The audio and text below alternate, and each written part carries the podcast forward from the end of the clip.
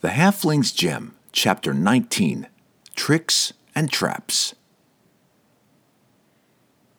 Wulfgar found himself in a square, unadorned room of worked stone. Two torches burned low in wall sconces, revealing another door before him across from the portcullis. He tossed aside the broken door and turned back to his friends. Guard my back, he told Catti-brie, but she had already figured her part out and brought her bow up level with the door across the room. Wulfgar rubbed his hands together in preparation for his attempt to lift the portcullis. It was a massive piece indeed, but the barbarian did not think it beyond his strength. He grasped the iron, then fell back, dismayed even before he had attempted the lift. The bars had been greased. Entreri, or I'm a bearded gnome, Bruenor grumbled. You put your face in deep, boy. How are we to get him out? Catti-brie asked. Wulfgar looked back over his shoulder at the unopened door. He knew that they could accomplish nothing by standing there, and he feared that the noise of the dropping portcullis might have attracted some attention. Attention that could only mean danger for his friends.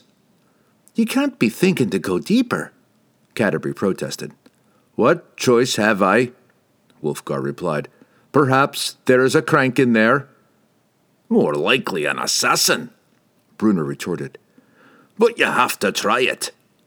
Catti-brie pulled her bowstring tight as Wulfgar moved to the door. He tried the handle but found it locked. He looked back to his friends and shrugged, then spun and kicked with his heavy boot. The wood shivered and split apart, revealing yet another room, this one dark. Get a torch, Bruenor told him. Wulfgar hesitated. Something didn't feel right or smell right. His sixth sense, that warrior instinct, told him he would not find the second room as empty as the first. But, with no other place to go, he moved for one of the torches. Intent on the situation within the room, Bruenor and Catti-brie did not notice the dark figure drop from the concealed cubby on the wall a short distance down the tunnel. and Entreri considered the two of them for a moment. He could take them out easily and perhaps quietly. But the assassin turned away and disappeared into the darkness. He had already picked his target. Rassiter stooped over the two bodies lying in front of the side passage. Reverting halfway through the transformation between rat and human, they had died in excruciating agony that only a lycanthrope could know.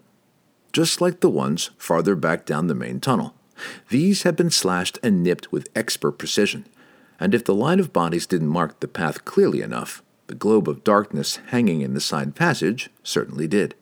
It appeared to Rassiter that his trap had worked, though the price had certainly been high. He dropped to the lower corner of the wall and crept along, nearly tripping over still more bodies of his guildmates as he came through the other side. The were-rat shook his head in disbelief as he moved down the tunnel, stepping over a were-rat corpse every few feet. How many had the master swordsman killed? A drow! Rassiter balked in sudden understanding as he turned the final bend. Bodies of his comrades were piled deep there, but Rassiter looked beyond them. He would willingly pay such a price for the prize he saw before him, for now he had the Dark Warrior in hand, a drow elf for a prisoner. He would gain Pasha Pook's favor and rise above Artemis Entreri once and for all. At the end of the passage, Drizzt leaned silently against the sundew, draped by a thousand tendrils. He still held his two scimitars, but his arms hung limply at his sides, and his head drooped down his lavender eyes closed. The were-rat moved down the passage cautiously, hoping the drow was not already dead. He inspected his waterskin, filled with vinegar, and hoped he'd brought enough to dissolve the sundew's hold and free the drow. Rassiter dearly wanted this trophy alive. Pook would appreciate the present more that way. The were-rat reached out with his sword to prod at the drow, but recoiled in pain as a dagger flashed by, slicing across his arm. He spun back around to see Artemis Entreri, his saber drawn and a murderous look in his dark eyes. Rassiter found himself caught in his own trap. There was no other escape from the passage. He fell flat against the wall, clutching his bleeding arm, and started inching his way back up the passage. Entreri followed the Ratman's progress without a blink. Pook would never forgive you, Rassiter warned. Pook will never know, and Entreri hissed back. Terrified, Rassiter darted past the assassin, expecting a sword in his side as he passed. But Entreri cared nothing about Rassiter. His eyes had shifted down the passage to the specter of Drizzt Do'Urden, helpless and defeated. Entreri moved to recover his jeweled dagger, undecided as to whether to cut the drow free or let him die a slow death in the sundew's clutches. And so you die, he whispered at length, wiping the slime from his dagger. With a torch out before him, Wulfgar gingerly stepped into the second room. Like the first, it was square and unadorned, but one side was blocked halfway across by a floor to ceiling screen. Wulfgar knew that danger lurked behind the screen, knew it to be a part of the trap and Entreri had set out and into which he had blindly rushed. He didn't have the time to berate himself for the lack of judgment. He positioned himself in the center of the room, still in sight of his friends, and laid the torch at his feet, clutching Aegis Fang in both hands. But when the thing rushed out, the barbarian still found himself gawking, amazed. Eight serpent like heads interwove in a tantalizing dance, like the needles of frenzied women knitting at a single garment. Wulfgar saw no humor in the moment, though, for each mouth was filled with row upon row of razor sharp teeth. Catti-brie and Bruenor understood that Wulfgar was in trouble when they saw him shuffle back a step. They expected Entreri or a host of soldiers to confront him. Then the Hydra crossed the open doorway. Wulfgar! Catti-brie cried in dismay, loosing an arrow. The silver bolt blasted a deep hole into a serpentine neck, and the Hydra roared in pain and turned one head to consider the stinging attackers from the side. Seven other heads struck out at Wulfgar. You disappoint me, Drow. Entreri continued. I had thought you my equal, or nearly so. The bother and the risks I took to guide you here so we could decide whose life was the lie. To prove to you that those emotions you cling to so dearly have no place in the heart of a true warrior. But now I see that I have wasted my efforts, the assassin lamented. The question has already been decided, if it ever was a question. Never would I have fallen into such a trap. Drizzt peeked out from one half opened eye and raised his head to meet Entreri's gaze. Nor would I, he said, shrugging off the limp tendrils of the dead Sundew. Nor would I. The wound became apparent in the monster when Drizzt moved out. With a single thrust, the drow had killed the Sundew. A smile burst across Entreri's face. Well done, he cried, readying his blades. Magnificent. Where is the halfling? Drizzt snarled. This does not concern the halfling, Entreri replied, or your silly toy, that panther. Drizzt quickly sublimated the anger that twisted his face. Oh, they are alive, Entreri taunted, hoping to distract his enemy with anger. Perhaps, though perhaps not. Unbridled rage often aided warriors against lesser foes, but in equal battle of skilled swordsmen, thrusts had to be measured and defenses could not be let down. Drizzt came in with both blades thrusting, and Entreri deflected them aside with his saber and countered with a jab of his dagger. Drizzt twirled out of the danger's way, coming around a full circle and slicing down with Twinkle and Entreri caught the weapon with his saber so that the blades locked hilt to hilt and brought the combatants close. Did you receive my gift in Baldur's Gate? The assassin chuckled. Drizzt did not flinch. Regis and Guenhwyvar were out of his thoughts now. His focus was Artemis and Entreri. Only Artemis and Entreri. The assassin pressed on. A mask? he questioned with a wide smirk. Put it on, Drow. Pretend you are what you are not. Drizzt heaved suddenly, throwing Entreri back. The assassin went with the move, just as happy to continue battle from a distance. But when Entreri tried to catch himself, his foot hit a mud-slick depression in the tunnel floor, and he slipped to one knee. Drizzt was on him in a flash, both scimitars wailing away. Entreri's hands moved equally fast, dagger and saber twisting and turning to parry and deflect. His head and shoulders bobbed wildly, and remarkably, he worked his foot back under him. Drizzt knew that he'd lost the advantage. Worse, the assault had left him in an awkward position with one shoulder too close to the wall. As Entreri started to rise, Drizzt jumped back. So easy?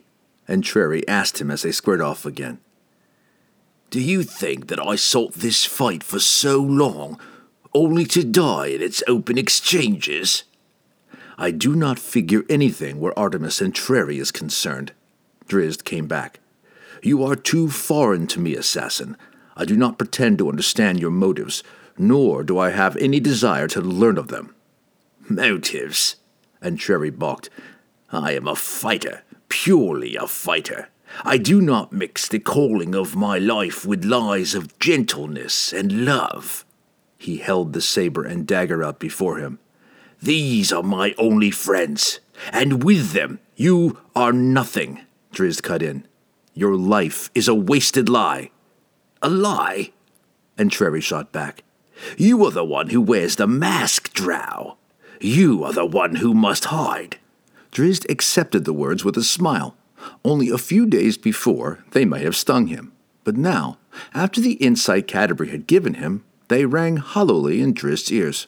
You are the lie, Entreri, he replied calmly. You are no more than a loaded crossbow, an unfeeling weapon that will never know life. He started walking toward the assassin, jaw firm in the knowledge of what he must do. Entreri strode in with equal confidence.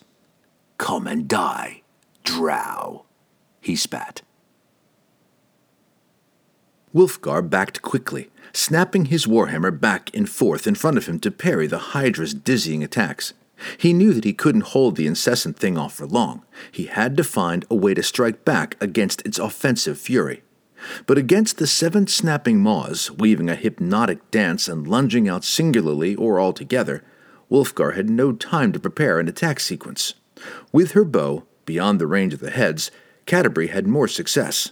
Tears rimmed her eyes in fear for Wulfgar, but she held them back with a grim determination not to surrender. Another arrow blasted into the lone head that had turned her way, scorching a hole right between the eyes. The head shuddered and jerked back, then dropped to the floor with a thud, quite dead.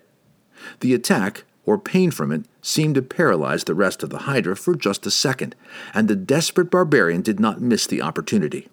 He rushed forward a step and slammed Aegis Fang with all of his might into the snout of another head, snapping it back. It, too, dropped lifelessly to the floor.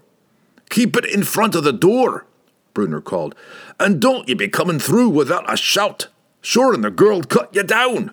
If the Hydra was a stupid beast, it at least understood hunting tactics. It turned its body at an angle to the open door, preventing any chance for Wulfgar to get by. Two heads were down, and another silver arrow, and then another sizzled in, this time catching the bulk of the Hydra's body. Wulfgar, working frantically and just finished with the furious battle against the werats, was beginning to tire. He missed the parry as one head came in and powerful jaws closed around his arm, cutting gashes just below his shoulder. The Hydra attempted to shake its neck and tear the man's arm off, its usual tactic. But it had never encountered one of Wulfgar's strength before. The barbarian locked his arm tight against his side, grimacing away the pain, and held the Hydra in place. With his free hand, Wulfgar grasped Aegis Fang just under the hammer's head and jabbed the butt end into the Hydra's eye. The beast loosened its grip, and Wulfgar tore himself free and fell back, just in time to avoid five other snapping attacks. He could still fight, but the wound would slow him even more. Wulfgar! Catti-brie cried again, hearing the groan. Get out of there, boy! Bruenor yelled. Wulfgar was already moving. He dove toward the back wall and rolled around the Hydra. The two closest heads followed his movement and dipped in to snap up at him. Wulfgar rolled right to his feet and reversed his momentum, splitting one jaw wide open with a mighty chop. Catti-brie, witnessing Wulfgar's desperate flight, put an arrow into the other head's eye. The Hydra roared in agony and rage and spun about, now having four lifeless heads bouncing across the floor. Wulfgar, backing across the other side of the room, got an angle to see what lay behind the screen. Another door! he cried to his friends. Catti-brie got in one more shot as the Hydra crossed over to pursue Wulfgar. She and Bruenor heard the crack of the door split free of its hinges, then a sliding bang as yet another portcullis dropped behind the big man. Entreri carried the latest attack, whipping his saber across at Drizzt's neck while simultaneously thrusting low with his dagger. A daring move, and if the assassin had not been so skilled with his weapons, Drizzt would surely have found an opening to drive a blade through Entreri's heart. The drow had all he could handle, though, just raising one scimitar to block the saber and lowering the other to push the dagger aside. And Entreri went through a series of similar double attack routines, and Drizzt turned him away each time, showing only one small cut on the shoulder before Entreri finally was forced to back away. First blood is mine, the assassin crowded. He ran a finger down the blade of his saber, pointedly showing the drow the red stain. Last blood counts for more, Drizzt retorted as he came in, blades leading. The scimitars cut at the assassin from impossible angles, one dipping at his shoulder and the other rising to find the ridge under the rib cage. Entreri, like Drizzt, foiled the attacks with perfect parries.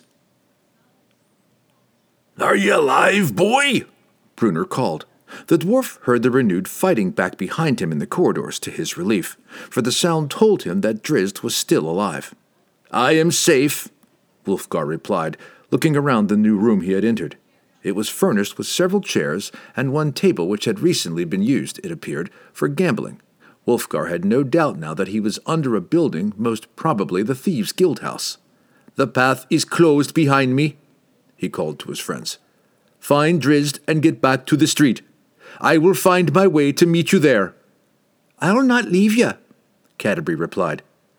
I shall leave you, Wulfgar shot back. Catti-brie glanced at Bruenor. Help him, she begged. Bruenor's look was equally stern. We have no hope in staying where we are, Wulfgar called. Surely I could not retrace my steps, even if I managed to lift this portcullis and defeat the Hydra. Go, my love, and take heart that we shall meet again. Listen to the boy, Bruenor said. Your heart's telling you to stay, but you'll be doing no favors for Wulfgar if you follow that course. You have to trust in him. Grease mixed with the blood on Catti-brie's head as she leaned heavily on the bars before her. Another demolished door sounded from deeper within the complex of rooms, like a hammer driving a stake into her heart. Bruenor grabbed her elbow gently. Come, girl, he whispered. The drow's afoot and needin' our help. Trust in Wulfgar. Catti-brie pulled herself away and followed Bruenor down the tunnel. Drizzt pressed the attack, studying the assassin's face as he went. He had succeeded in sublimating his hatred of the assassin, heeding Catti-brie's words and remembering the priorities of the adventure and Entreri became to him just another obstacle in the path to freeing Regis. With a cool head, Drizzt focused on the business at hand, reacting to his opponent's thrust and counters as calmly as if he were in the practice gym in Menzoberranzan. The visage of Entreri, the man who proclaimed superiority as a fighter because of his lack of emotions, often twisted violently, bordering on explosive rage. Truly, Entreri hated Drizzt for all the warmth and friendships the Drow had found in his life. He had attained perfection with his weapons. Every time Drizzt foiled Entreri's attack routine and countered with an equally skilled sequence, he exposed the emptiness of the assassin's existence. Drizzt recognized the boiling anger in Entreri and sought a way to exploit it. He launched another deceptive sequence but was again deterred. Then he came in straight double thrust, his scimitars side by side and only one inch apart Entreri blew them both off to the side with a sweeping saber parry, grinning at Drizzt's apparent mistake. Growling wickedly, and Entreri launched his dagger arm through the opening toward the drow's heart. But Drizzt had anticipated the move, had even set the assassin up. He dipped and angled his front scimitar even as the saber came to parry it, sliding it under Entreri's blade and cutting back in a reverse swipe.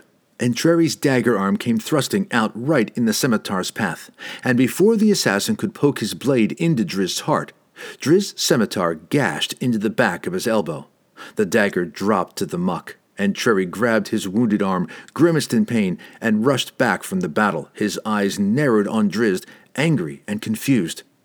Your hunger blurs your ability, Drizzt said to him, taking a step forward. We have both looked into a mirror this night. Perhaps you did not enjoy the sight it showed you. Entreri fumed but had no retort. You have not won yet, he spat defiantly, but he knew that the drow had gained an overwhelming advantage. Perhaps not, Drizzt shrugged. But you lost many years ago.